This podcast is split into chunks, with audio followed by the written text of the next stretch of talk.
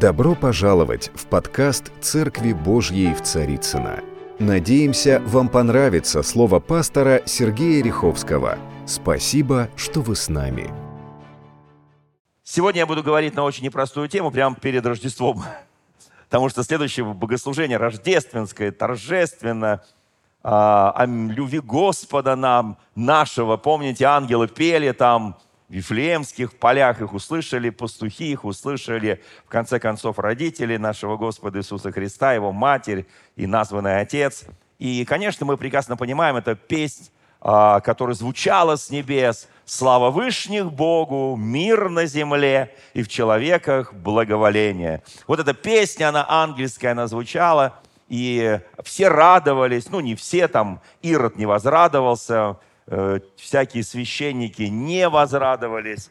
Ну, мало кто возрадовался. В основном возрадовались те, которые реально ожидали рождения Мессии. Вот они возрадовались. Слава нашему Господу.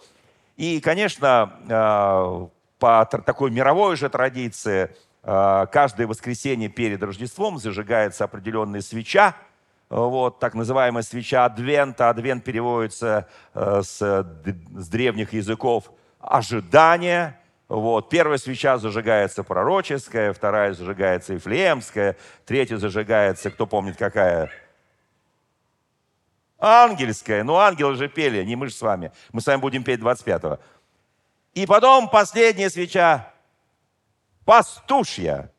Ну, пастухи первые услышали, драгоценные. Тут все понятно, легко запомнить, все просто.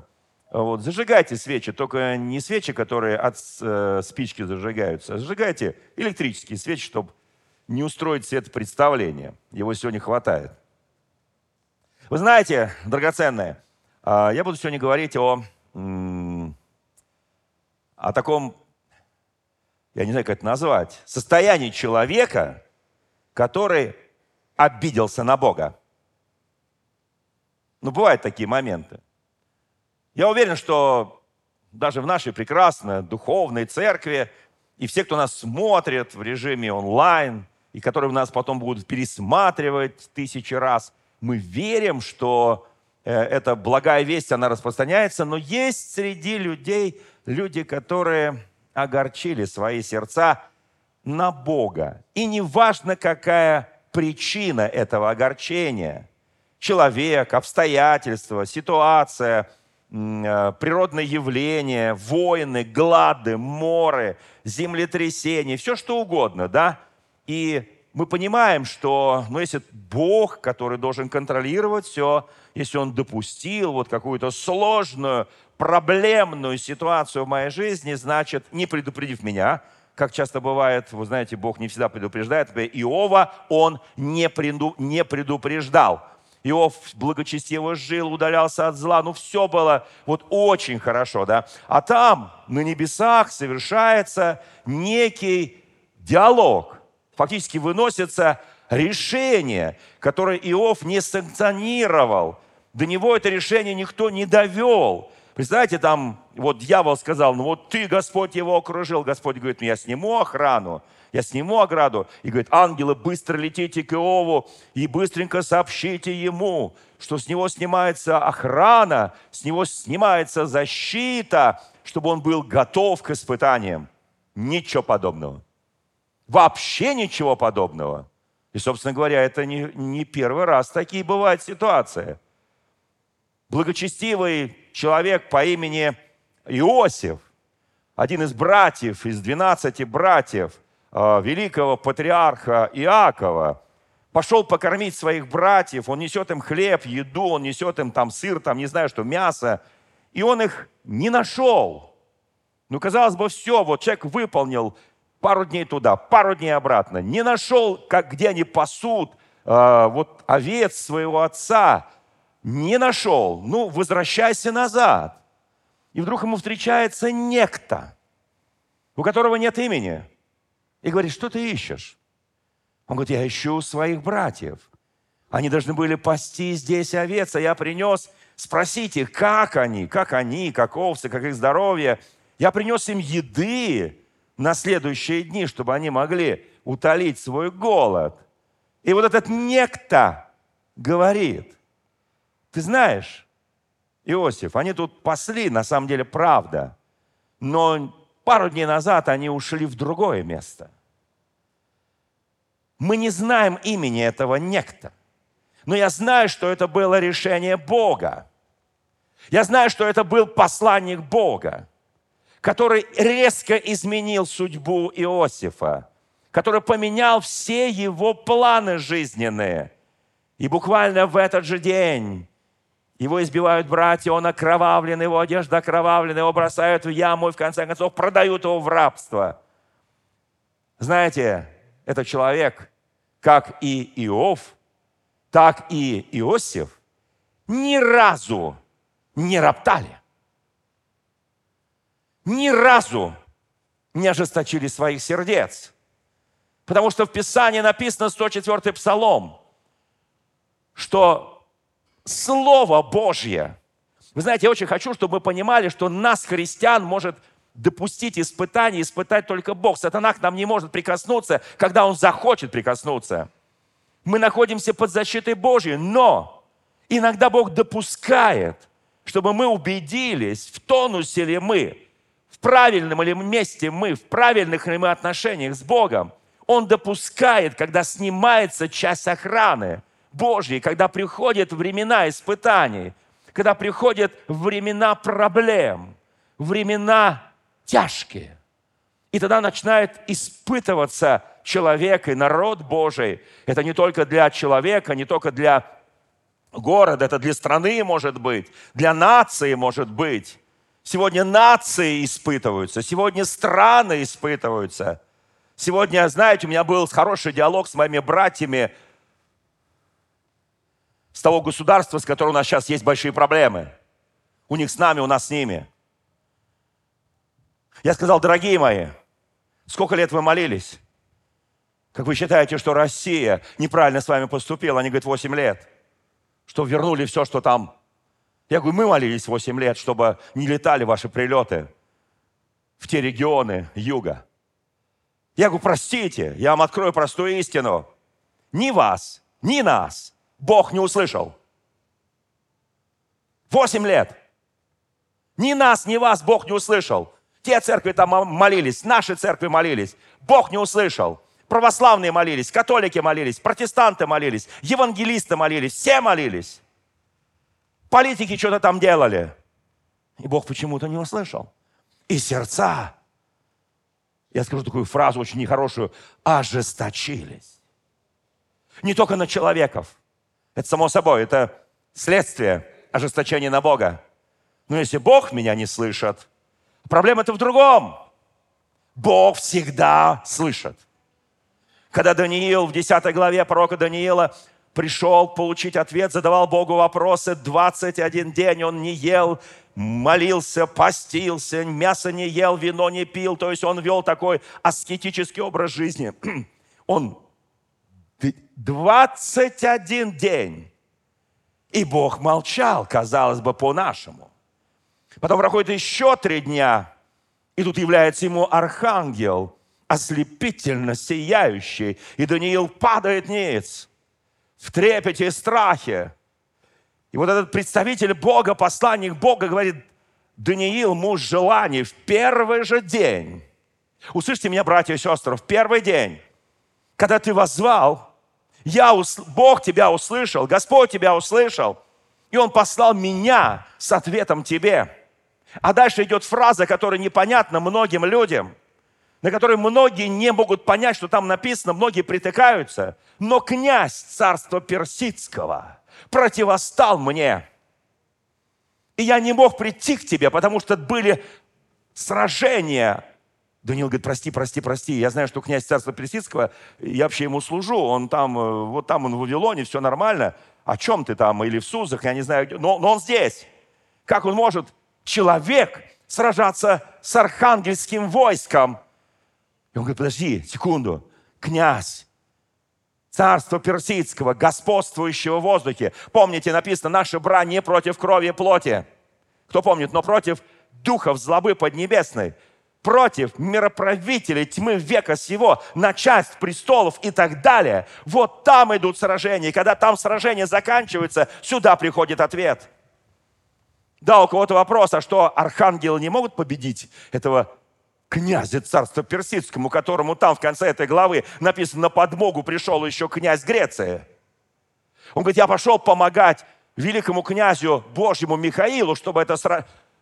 Я говорю, Господи, Господи, подожди, Господь, дай нам разобраться с нашими делами здесь на земле. Господь говорит, если вы хотите разобраться на земле, вы сначала должны разобраться, что происходит там.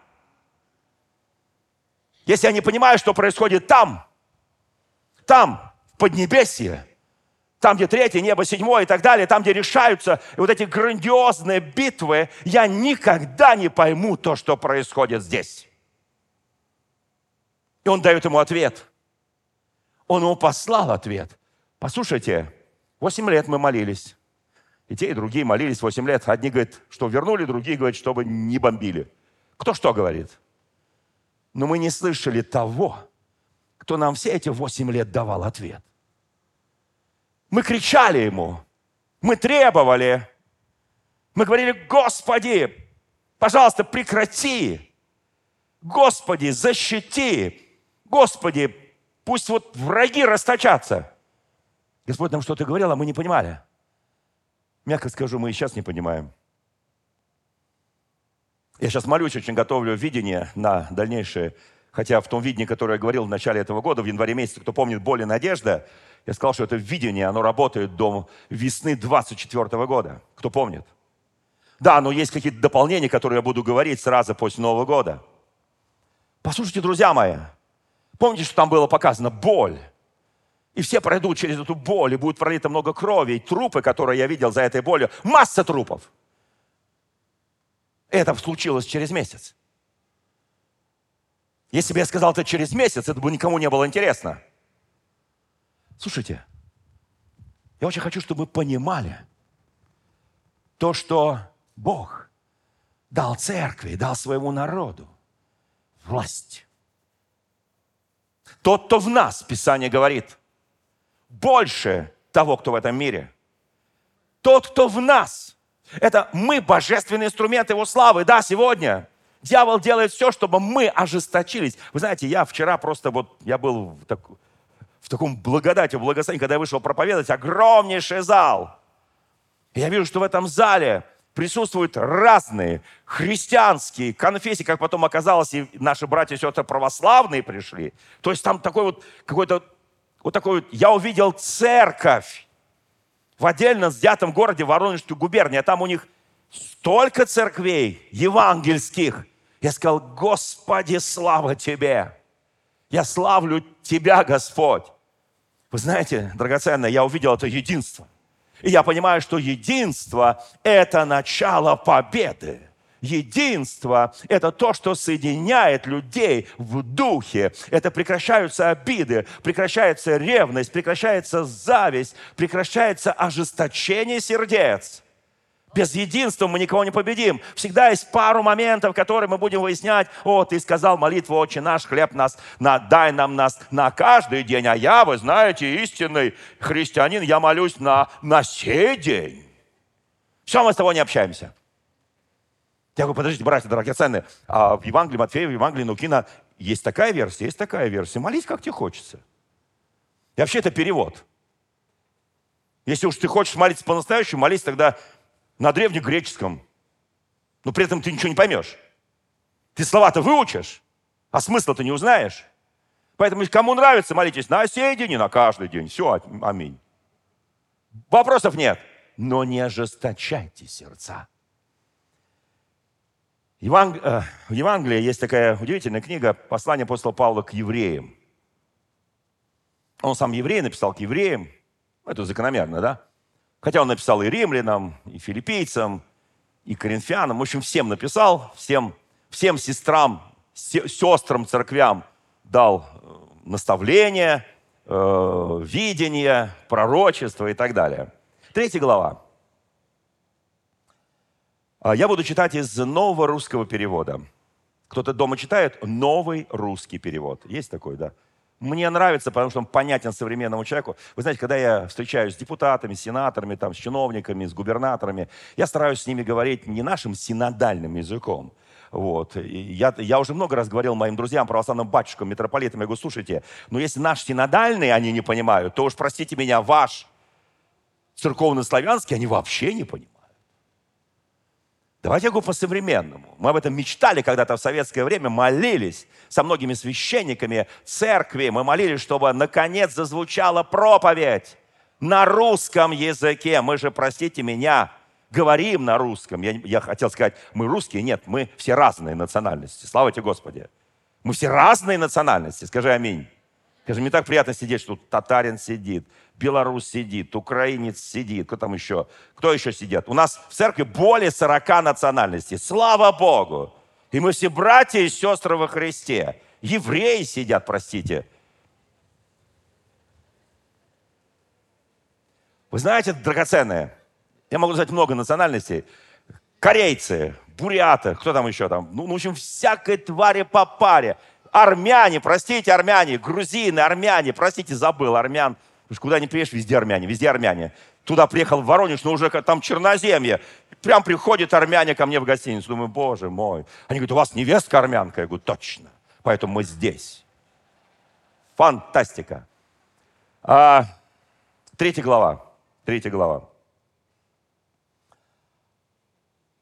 Поэтому вы, святые братья, добавлю и сестры. Павел, он не женатый был, он как-то к сестрам имел такое вот несколько предвзятое отношение.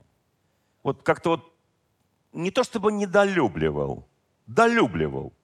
Вот, ну как-то вот он писал больше братья. Вот, но я думаю, что Господь его простил. Святые братья и святые сестры, призванные небом, смотрите на Иисуса, посланника и первосвященника, которого мы исповедуем. Мы его исповедуем. Говорит, смотрите на него. Слушай, как просто. Смотри на Иисуса, исповедуй его имя и живи согласно этого исповедания. Да? Дальше. Он был верен поручившему ему служение. Кто ему поручил служение на земле? Рождество. Что такое Рождество? Это «Ибо так Бог возлюбил мир, что послал Сына Своего Единородного» Иоанна 3,16 «чтобы всякий верующий в Него не погиб, но имел жизнь вечную». Вот что такое Рождество. Он послал, Отец послал Сына. Бог Отец послал Бога Сына. здесь написано, Он был верен поручившим, Он верен – Вообще Иисус Христос, это мы не советуемся с Иисусом, за что молиться, когда молиться, о чем молиться. Мы 8 лет пили воздух. Вместо того, чтобы русская, украинская, белорусская церковь вместе соединились в духе, и чтобы были дары, проявление силы Божьей, слава Божьей, независимо ни от того, что делают политики. И вот тогда бы вот это было бы непоколебимо – это не... Восемь лет мы пропустили. Послушайте, а сейчас годы будут идти быстро, быстро, быстро, быстро. Как написано, и мы летим. Смотрите, Иисус был верен. В Писании написано, что Он ничего не делал, ничего не творил, прежде чем видел Отца своего творящего. Мы, мы, мы иногда там, мы уже столько... Да, пожалуйста, дорогие мои, несите Евангелие, благовествуйте, проповедуйте, возлагайте руки, все делайте. Но внимательно смотрите, что же там происходит на небе-то. Какие там битвы, сражения, что написано в Слове, какое у тебя посланничество, какая воля Божья в твоей жизни. С чем ты разбираешься сейчас, где у тебя происходят битвы, сражения – Жена с мужем, дети с, с родителями, э, соседи с соседями, там родственники с родственниками, э, работодатели с теми, кого не наняли э, и так далее. Столько битв, столько сражений. Послушайте, здесь написано, он был верен поручившему, это было поручение, служению так же, как и Моисей был верен во всем доме своем. Дальше, когда ему уже исполнилось, правда, 80. Иисус, однако, поэтому, друзья мои, говорят, я уже стар. Я говорю, ну ты еще не супер стар, как Моисей. Кому 80? Поднимите руку. Никому. Да, мы на пути. Но послушайте, Моисей только 80 лет принял призвание и стал тем Моисеем, которого мы знаем. Слушайте, здесь даже написано. Иисус, однако, удостоен больше славы, чем Моисей. Так же, как и строитель дома, оказывается, строителю дома оказывается больше чести тем, чем самому дому. Кто помнит, кто проектировал ваш дом, строил ваш дом, какие архитекторы, какие строители, или вы даже понятия не имеете? Какая честь? Вы что, я честь своему дому. Кто на квадратный метр мои посягает, сразу в суд, сразу в милицию. Правда, да? Ну, полицию, как у нас там называется. Послушай, мы даже, мы даже понять... Вот знаете, почему христианство сегодня немножко такое слабенькое? А мы не знаем, кто построил церковь. Мы не знаем, на каком основании стоит церковь. Апостол Павел пишет Коринфянам, никто не может положить иного основания, кроме того, которое положено. И это основание, камень, который отвергли строители, которые зиждели этот мир, они его отвергли, это основание Иисус Христос. И нет иного основания. Послушайте, Он построил церковь. Создам церковь мою, и врата до ее не одолеют. Это слова Христа, это не мои слова. Послушайте, я хочу, чтобы мы понимали эти вещи. Мы, на самом деле, у нас мы не ценим, кто строил, кто проектировал. Мы проклинаем начальство иногда. Ожесточаем свои сердца, потому что что-то не так пошло. А это же люди, которые проектировали, строили. Мы даже в мирской жизни, в светской жизни бываем агрессивны, ожесточены и обижены. Знаете, что здесь написано дальше? Оказывается, большей чести удостоен тем, тот, кто строил кто придумал этот дом. Конечно, он пишет, апостол Павел, у каждого дома есть свой строитель, а Бог же строитель всего. Если мы отрицаем или не хотим знать, кто тут строил наше благополучие, жизнь, там, вот это все, то тем более мы отрицаем Бога. Как человек, мы, человеки, отрицаем Бога, который создатель, который создал этот мир, который сотворил эту землю, сотворил эту вселенную, создал нас, животный мир, всю природу, которую мы видим, в воду. Он создал воздух, Он создал землю, Он создал все. А мы знать его не хотим. А здесь написано в Священном Писании, у каждого дома есть строитель. Бог же строитель всего. Моисей был верным служителем во всем доме Божьем, верным и его служение указывало на то, что должно быть возвещаемо в будущем. Он говорит, все его служение было о будущем, потому что Ветхий Завет есть тень будущих благ.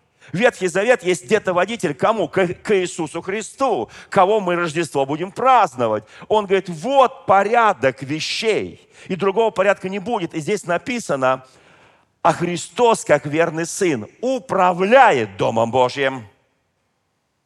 Я начальствующий епископ огромного братства. Но мне даже не хватает не то что смелости заявить, что я управляю церковью. Я даже подумать боюсь. По молодости я думал, о да, я там молодой пастор, мне 22 года, я тут сейчас. А чем больше я взрослел, тем я понимал, что это не моя церковь-то. Это его церковь. У меня поставил временно. А если я буду не очень хорошо, то Святой Пендель. Помните? Одним Бог дал крылья, кто помнит? Другим Святой Пендель. И вроде бы все летят. Но какая разная перспектива и цель. Слушайте, друзья мои, слава Богу! Мы в полете. Но здесь написано, а Христос, как верный Сын, управляет Домом Божьим – а дом его, теперь внимание, набрали воздух, да? Мы, скажи соседу, дом его мы, дом его я, дом его ты. И нами управляет не наш пастор Сергей Васильевич Риховский, вот, или там команда пастырей. Они служат, они служат, но управляет он. И дальше написано, а дом его мы, если сохраним до конца. Что сохраним? Смелость надежду, упование, которым хвалимся. Он говорит, если сохраним до конца, вот тогда, да, все, все выстраивается вот в единое строение, которое называется отношение Бога, отношение Христа, Духа Святого с церковью, с его народом. Теперь внимание. Дальше написано, посему или поэтому так говорит Святой Дух. Знаете, ко мне подходит иногда очень много пророков. Все увидели мой знак пророков. Я беру это слово в кавычки. Нет, ко мне подходят истинные пророки. И я различаю, у меня есть вот как про сестричку нашу, она не только хороший сосуд Божий, она еще и регент нашего хора. Послушайте, есть дух развлечения, даров духовных действий. И когда ко мне подходят люди, пастор, так говорит тебе Господь. Слушайте, я воспитывался в самые трудные времена Советского Союза. Я был пастор на протяжении, э, сколько там, 14, 13 лет. Я был рукоположен, пока не развалился Советский Союз. Я прошел вместе с моей семьей, мой отец был трижды репрессирован. Мы прошли через все это. Мы знаем истинных пророков и знаем ложных пророков. Мы это все видели. И сегодня не так много истинных, но много людей, которые думают, что они пророки. И они э, свои собственные мысли выдают за Божье. И они могут просто срезать человека. Они могут, потому что написано в Священном Писании, что часто лживые пророки говорят ложь. Проверяя любое пророчество словом. Любое пророчество проверяя словом. Не нужно быть таким легковерным. Ко мне подходит и говорит, так говорит Господь. Я думаю, ох, прям. Я говорю, ну, слушаю. Он говорит, даже сказать, слушает раб твой. Да я знаю, что я его раб. Всегда был и буду, и до конца останусь. Вот. Но скажи мне, что там твое сердце говорит. Как вы так, пастор? Я говорю, что твое сердце. Потому что Боже, я знаю. Слушайте, здесь написано, поэтому так говорит Господь. Сегодня. Мне так нравится, что Бог работает не только на перспективу, не только говорит о прошлом. И Он говорит, сегодня мне нравится это слово «сегодня». Вы знаете, сегодня день спасения. Сегодня слушайте Господа. Сегодня. Не только завтра. Завтра мы можем не проснуться. Извините, мы, мы тленные. Кто помнит проповедь? «Момента мору». Помни о смерти. Это не вот это вот на танцах там «Моменту мору», да? Нет, это «Помни о смерти». Мне вообще удивительно, поют эту песню, танцуя наши, не знающие итальянский язык. Что ты на себя накликаешь? Если услышите Его голос сегодня, то не ожесточите ваших сердец. Стоп, Господи, не понимаю.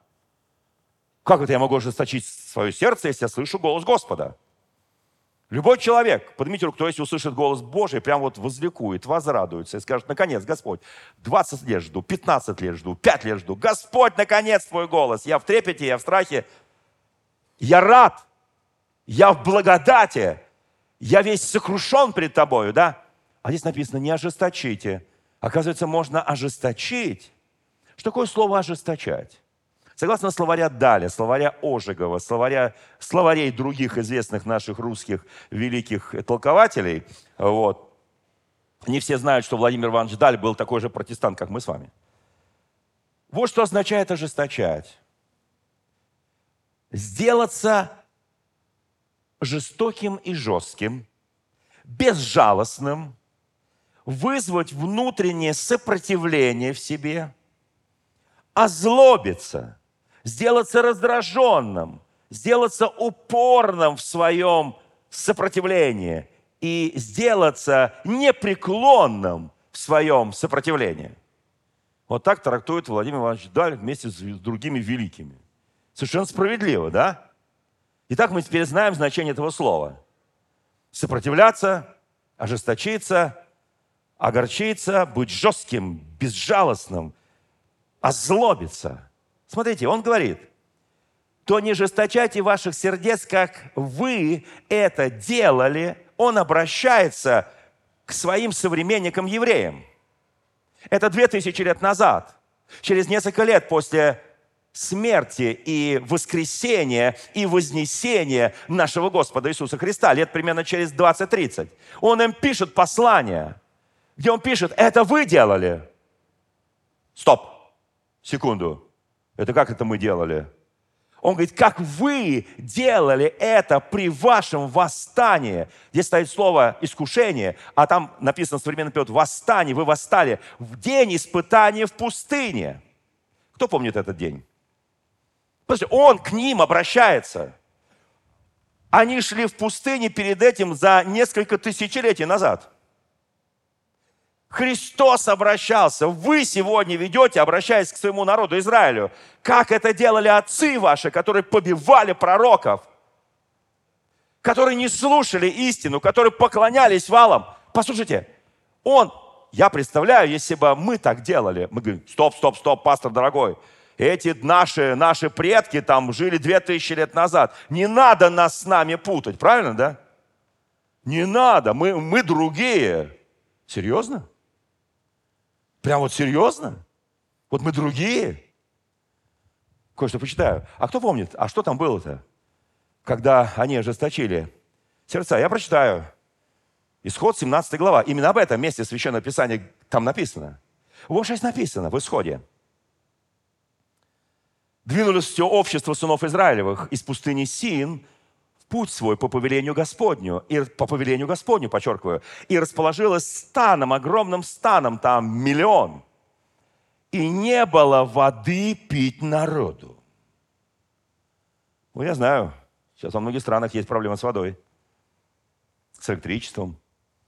У нас сегодня со снегом. Я сегодня еле откопался. Послушайте, всегда есть какая-то причина. Один миллион примерно людей. Они живут в этих шатрах, в этих палатках. И они вдруг понимают, еще это, это, это, еще они не получили закон. Они, то есть это будет чуть позже. Чуть позже Моисей пойдет на гору. Это все будет позже, да? Послушайте, они еще не дошли, и они уже ожесточили свои сердца. Причина понятная. Нет воды. Кому нравится пить воду? Поднимите руку. Я поднимаю две руки, мне очень нравится вода. И вообще, мне нравится вода лучше, чем все остальные напитки, соки там, и не знаю, там что еще. И чаи, и кофе, да. Нет, я люблю и чай, и кофе, но вода есть вода. Воду ничем не заменишь, да. Мы же некоторые попили кофе, запили водой. Кто знает? Я так делаю всегда, потому что она должна как-то вот, ну, скажем так, смягчить действие кофе. Слушайте, и вот дальше написано, очень интересно. Дальше сказано – и укорял народ Моисея. Начали с Моисея. Вы знаете, вот не все решаются укорять Бога. Думаю, что-то я так читаю, как без очков. И все читаю. Ну ладно, по привычке уже одену. Нет, идеально читаю, ни одной буквы не испортил. И укорял народ Моисея и говорил, дай нам, дайте вот что интересно, Моисей одного укорял, а здесь стоит во множественном числе, дайте нам воды пить. Что они имели в виду под словом «дайте»? А вот что они имели в виду. «И сказал вам, и сказал им Моисей, что вы укоряете меня и что искушаете Господа». Опа! Оказывается, они вначале побоялись сказать, вы тут с Господом нас вывели в пустыню, и мы тут сейчас вот умрем от вод... без воды. Это вы виноваты. Мы там, когда жили в Египте, да, пахали трудно, мы рабы. Нас унижали, первенцев убивали, все верно. Мужского пола рождается, его убивают, все верно. Моисей с трудом выжил сам. Его спрятали, пустили по Нилу. Помните, да? Чудесное спасение Моисея и дочка фараона его, так сказать, взяла. Послушайте, все понятно, да? Они говорят, мы там ели чеснок. Между прочим, сейчас надо есть много чеснока, я вам сразу говорю потому что грипп ходит, мы в конце помолимся за всех гриппозных. Вот. Чеснок, лук, мы там все это ели. А вы нас тут воды какой-то, а без воды ни туды, ни сюда, кто помнит, да? Слушайте, и дальше здесь написано, и жаждал, он говорит, Моисей говорит, вы искушаете Господа, вы укоряете меня. И жаждал там народ воды, и роптал народ на Моисея, говоря, зачем ты нас вывел из Египта, уморить жажды нас, детей наших, стада наши. И Моисей возопил Господу и сказал, что мне делать с народом Сим, еще немного, и побьют меня камнями. Слушайте, когда начинается ропот, поднимите руку, кто когда-нибудь в жизни роптал.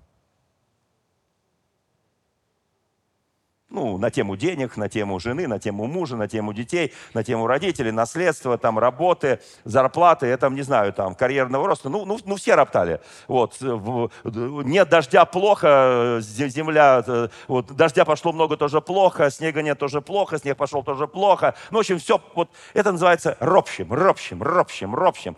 И он, а, и он говорит здесь, смотрите, они начинали роптать, и Моисей возопил Господу, и сказал Господь Моисею, пройди перед народом. Вы знаете, есть вещи, которые Бог просит, чтобы мы исполнили в точности. Он говорит, пройди перед народом, чтобы народ увидел, что ты поговорил. Вообще, у евреев, которые шли там в пустыне, была одна особенность. После того, как он поднялся на гору Синай, когда он получил 10 заповедей, когда получил все откровения, первый раз поднялся, второй раз поднялся, я сейчас быстро это да, говорю. Вот, послушайте, ну в конце кто принес? После того, как он сошел оттуда, его лицо сияло. Вот почему на многих картинах, во многих музеях Моисей изображен с рогами. Это не роги, это сияние лучей света – которые исходили от Моисея, и весь народ, об этом написано в Евангелии, об этом написано в Ветхом Завете, они сказали, покройся покрывалом, чтобы мы не видели ослепительное сияние света после твоего общения с Богом. После того, как мы общаемся с Богом, мы не можем роптать. Мы не можем ожесточать свое сердце на кого бы то ни было. После общения с Богом мы становимся другими. Мы становимся новое творение в Иисусе Христе. Мы становимся приветливы, любезны, благотворительны, милосердны, сострадательны, любящими. Кто скажет аминь? Но когда, послушайте, приходит сердце ропот, он дает, это, кто помнит такую проповедь, э, триггер, который он как спусковой крючок, он дает раз, и тебя понесло, понесло, и ты не останавливаешься. Послушайте, и здесь написано, и сказал Господь Моисею, пройди перед народом, возьми с собой некоторых из старейшин израильских, жезл твой, которым ты ударил по воде, когда переходил через Черное море, возьми в руку твою и пойди, и вот я стану пред тобой там на скале, в Хариве, и ты ударишь скалу, и пойдет из нее вода, и будет пить народ. Послушайте, Моисей это запомнит навсегда, и когда нужно не ударить по воде, сказать, он ударит. Он запомнит этот случай. Послушайте, мы же человеки. Нам кажется, один раз нам Бог показал, и я буду повторять точно так же. Нет, написано в Писании, «Се, творю все новое». Сегодня ты возложил руки, завтра ты сказал слово, послезавтра ты помолился по мобильному телефону, еще какой-то момент, еще, потом, то есть по-разному многообразная благодать Божия, которая действует совершенно многообразно. Я хочу, чтобы мы понимали, Господь говорит, послушайте, Он духовно чувствовал присутствие Бога, потому что видеть Бога невозможно. Даже Моисей его не мог видеть, когда он проходил когда он спрятал его в расщельне скалы, кто помнит, да, он говорит, хочу видеть твою славу, то он его сокрыл, чтобы он не умер. Нам очень хочется реально пережить общение с Богом. Но для этого я должен не ожесточать свое сердце. Когда прозвучал глаз Божий, всякий раз почему-то приходило ожесточение в народе Божьем. Он говорит, покрой. Вы знаете, я так благодарю Бога, что сегодня не я переводчик Слова Божьего, не наши уважаемые пастыри, служители, лидеры, а каждый человек, каждый христианин имеет уникальную возможность напрямую общаться с Господом. На, без посредников. У нас един посредник между человеком и Богом. Это человек написано, Иисус Христос. Единый посредник. И больше нет посредников. Я утверждаю, больше нет посредников. И до тех пор, пока мы ищем других посредников, мы будем постоянно хромать на обе ноги. Мы будем постоянно ошибаться. Мы будем постоянно роптать. О, вы знаете, друзья мои, это всегда... Мы же не знаем причины, почему что-то состоялось, что-то не состоялось. Но мы уже ропщем. И чем выше человек занимает позицию, чем громче наш ропот. Моисей – это вождь народа, чем громче. А там еще и Бог – вы знаете, вот что здесь написано. «И сделал так Моисей в глазах старейшин израильских, и нарек месту сему Мерива по причине укорения, масса Мерива, причине укорения, как они укоряли его, сынов Израилевых, и потому что они искушали Господа, слушайте, не только Моисей, Господа, говоря, есть ли Господь среди нас или нет – Итак, друзья мои, мы сейчас подошли к очень важному моменту. Я подхожу к завершению этой части проповеди. Но хочу напомнить, вот что написано в первом послании к Коринфянам, в 10 главе. Апостол Павел пишет, тоже новый русский перевод. Братья, ну что апостол Павел постоянно только братья? То ли сестры были все святые, а братья не дотягивали, то ли где-то вот у него как-то сердечко было больше направлено. Итак, братья и сестры, Павел пишет, я хочу, чтобы вы знали о том, что вне, все наши праотцы находились под облаком, все они прошли сквозь море, все они были крещены в Моисее, в облаке, в море, все они ели одну и ту же духовную пищу, пили одно и то же духовное питье. Они пили из духовной скалы, которая сопровождала их. И скалой это был Христос. Мы думали, что это воды Меривы. Да, это вода, все правильно. Но этой скалой, когда они пили духовную воду, был Христос. Я очень хочу сказать, что мы, когда пьем духовное питье, когда мы крестились, когда мы стали наследниками великой ранней апостольской церкви, церкви нашего Господа Иисуса Христа по всему земли, мы пьем духовное питье, которое идет из последующего камня, которым является Христос. Он наше упование. И дальше написано. Но ко многим из них Бог не был благосклонен. Господи, у тебя что, есть любимчики? Кто помнит мою проповедь «У Бога нет любимчиков»? Не был благосклонен. То есть была, видимо, причина, по которой Бог не был благосклонен. Поднимите руку, кому Бог всегда благосклонен. Как-то не густо. Ну, давайте так, а кому он вообще не благосклонен? Вот ты чувствуешь, ну, не благосклонен. Ну, молюсь 8 лет, ну, прошу, ну, ну какая-то вот, ну, ну, ну, ну, просто вот прострация, тишина полная. Послушайте, Писание говорит о том, что всегда есть причина, и эта причина в данной главе называется ожесточение сердец народа Божьего.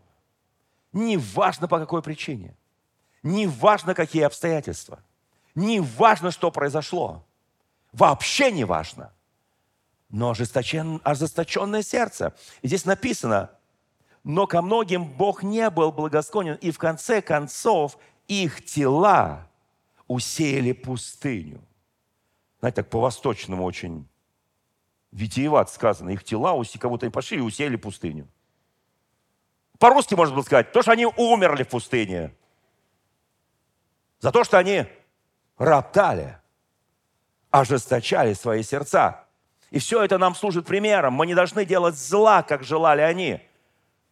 Если копнуться, вся ситуация, которую проходили, они желали зла. Не поклоняйтесь идолам, как делали они. Ведь написано, народ сел есть, пить, а потом стал веселиться и поклоняться идолам. Среди нас не должно быть распутства, которому предавались некоторые из них, что привело к гибели 23 тысяч человек в один день. Нам нельзя испытывать Христа, как делали некоторые из них, потом погибли от укусов змей. Это еще одна ситуация очень проблемная, сложная. Не ропщите, написано здесь.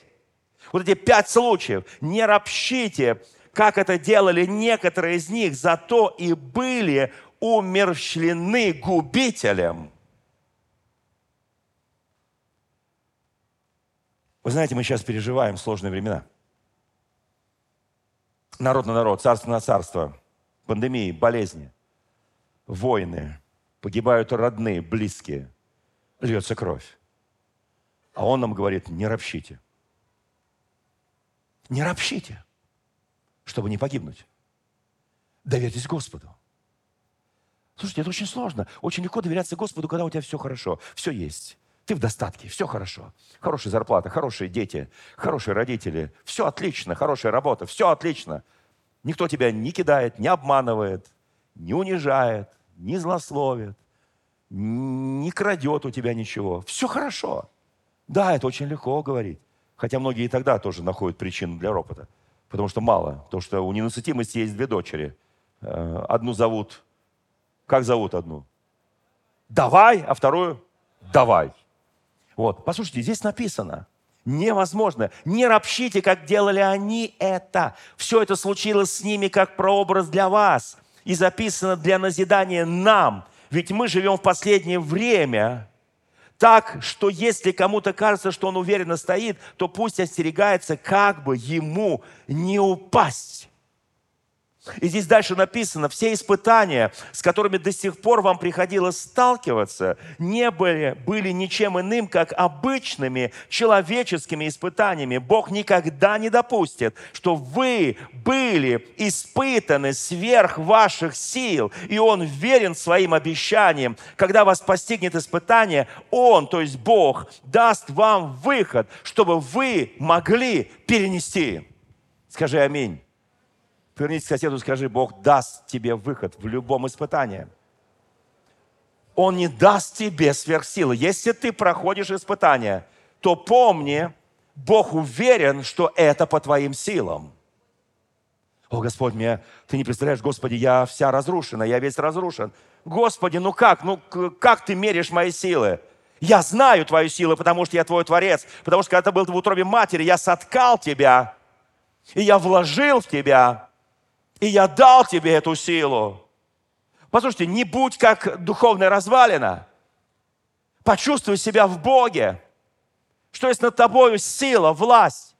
В следующее воскресенье я хочу продолжить эту тему. Она будет, прям пройдет в рождественскую. Но я очень хочу, чтобы в новом году наша церковь, как любая, я сейчас много езжу по стране. Я проповедую на огромных конференциях. Я очень хочу, чтобы наши церкви, евангельские, православные, католические, неважно, как они называются, неважно, какая там, э, там традиция, какие там обряды, вообще это не важно. Если сердце человека горит Господу, то в каждом народе, в, каждом, в каждой общине у Бога есть свои люди. Есть свои люди. Я хочу, чтобы мы это понимали, чтобы мы верили в это. У Бога есть свои люди. Я верю в мощное пробуждение России. Я уверен, что церковь России, независимо ни от чего, ни от какой конфессиональной принадлежности, она пойдет скоро, когда вот мы переживем вот это. Она пойдет по всему миру нести Евангелие, Царство. Я верю, и мы будем жить в виде чудеса, силы, знамения. Я абсолютно в этом уверен. Знаете, что здесь фактически сказал Бог, говоря, не жесточите сердец ваших. Он им сказал, вот даже в этой 10 главе 1 послания Коринфянам, Бог не сказал им, что это будет легкий путь. Христианство никогда не было легким путем. Все апостолы, кроме одного, приняли мученическую смерть. Христос был распят на кресте. У нас огромное количество святых и праведников. В советское время были расстреляны вся элита церкви. Православная, евангельская, католическая. Все было расстреляно. Но Бог возрождает. Потому что Он возрождает, потому что Его церковь никто и никогда одолеть не сможет. Я хочу на этом закончить. Встанем, я хочу помолиться.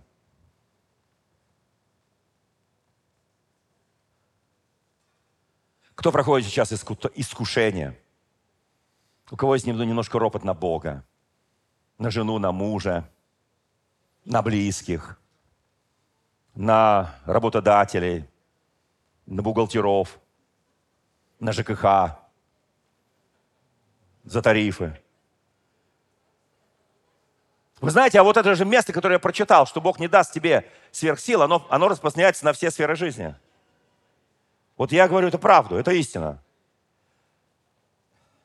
Господь милосердный, кто сейчас проходит испытания, искушения, кто проходит боль, кто, Господи, как мы 8 лет молились, как наши братья-украинцы 8 лет молились. Все молились, а ты не услышал. Ты услышал, но мы тебя не слышали. Мы не слышали, что ты нам говорил. Мы тебе навязывали свои желания, а у тебя есть воля Божья, которая благая, угодная и совершенная. Молю тебя, коснись сейчас каждого человека на этом месте. Коснись, драгоценных сестер и братьев. Коснись, Господи, чтобы мы наполнились верой, чтобы мы наполнились упованием, чтобы Ты, Господь, размягчил наши сердца. чтобы, Господи, мы не ожесточались ни от какой ситуации. Я знаю, что есть сложнейшие ситуации, есть труднейшие ситуации, но то, что проходил Иов, из нас еще никто не проходил. О, Господь, я прошу Тебя, божественным прикосновением прикоснись. Иов сказал, Бог дал, и Бог взял, и да будет имя Его благословенно. Во имя Иисуса Христа я благословляю моих братьев, сестер, Пусть каждый сейчас наполнится. Давайте помолимся друг за друга. Просто, ну, прикоснитесь друг к другу так ак- аккуратно, по-христиански. Особенно если вы разных полов. Аккуратно, по-христиански. Сейчас даже вот в американских церквях страшно говорить, э, не прикасайся к своему полу. Лучше к другому. Вот в России, слава тебе Господи, еще пока все нормально. Слава Тебе, Господи, что можем молиться друг за друга. Слава Тебе, Господи, что можем предстоять перед Тобою, Господи. Слава Тебе. Ты слышишь молитвы, Ты слышишь молитвы. И наша молитва одна. Да исполнится воля Твоя. Господи, дай нам слышать Твой голос, дай нам слышать Твое руководство нашей жизнью. Господи, дай нам уповать на Тебя, дай нам верить, дай нам не сомневаться. Господи, какие бы ни были сложные времена, сложные ситуации, Господи, через что нам придется пройти, или кто сейчас проходит, или кто уже прошел, я прошу Тебя, пусть придет от Тебя божественный ответ. Господи, чтобы сердца не были ожесточены, чтобы они были смягчены, чтобы, проходя испытания, искушения, мы сказали, я с моим Господом, я с Иисусом. И Он никогда не оставит, потому что я Его храм, потому что Он живет во мне, потому что Его Дух вдохновляет меня, Он руководит моей жизнью. Господь милосердный, я благословляю народ Твой, святой народ, здесь нашу местную общину, Церковь Божию в Царицыно. Я благословляю все другие общины, Господи, по всей России во имя Иисуса Христа. Пусть Твоя божественная рука направляет дальше ведет. Мы подходим, Господи, что будем праздновать Иисус. Скоро много раз Твои дни рождения, разные служения будем праздновать. И пусть, Господи, мы получим от Тебя необходимую силу, благодать, ответы на свои вопросы. Во имя Отца, Сына Святого Духа. Аминь. Дорогие друзья, спасибо, что были с нами. И до встречи на следующей неделе на подкасте «Церкви Божьей в Царицына.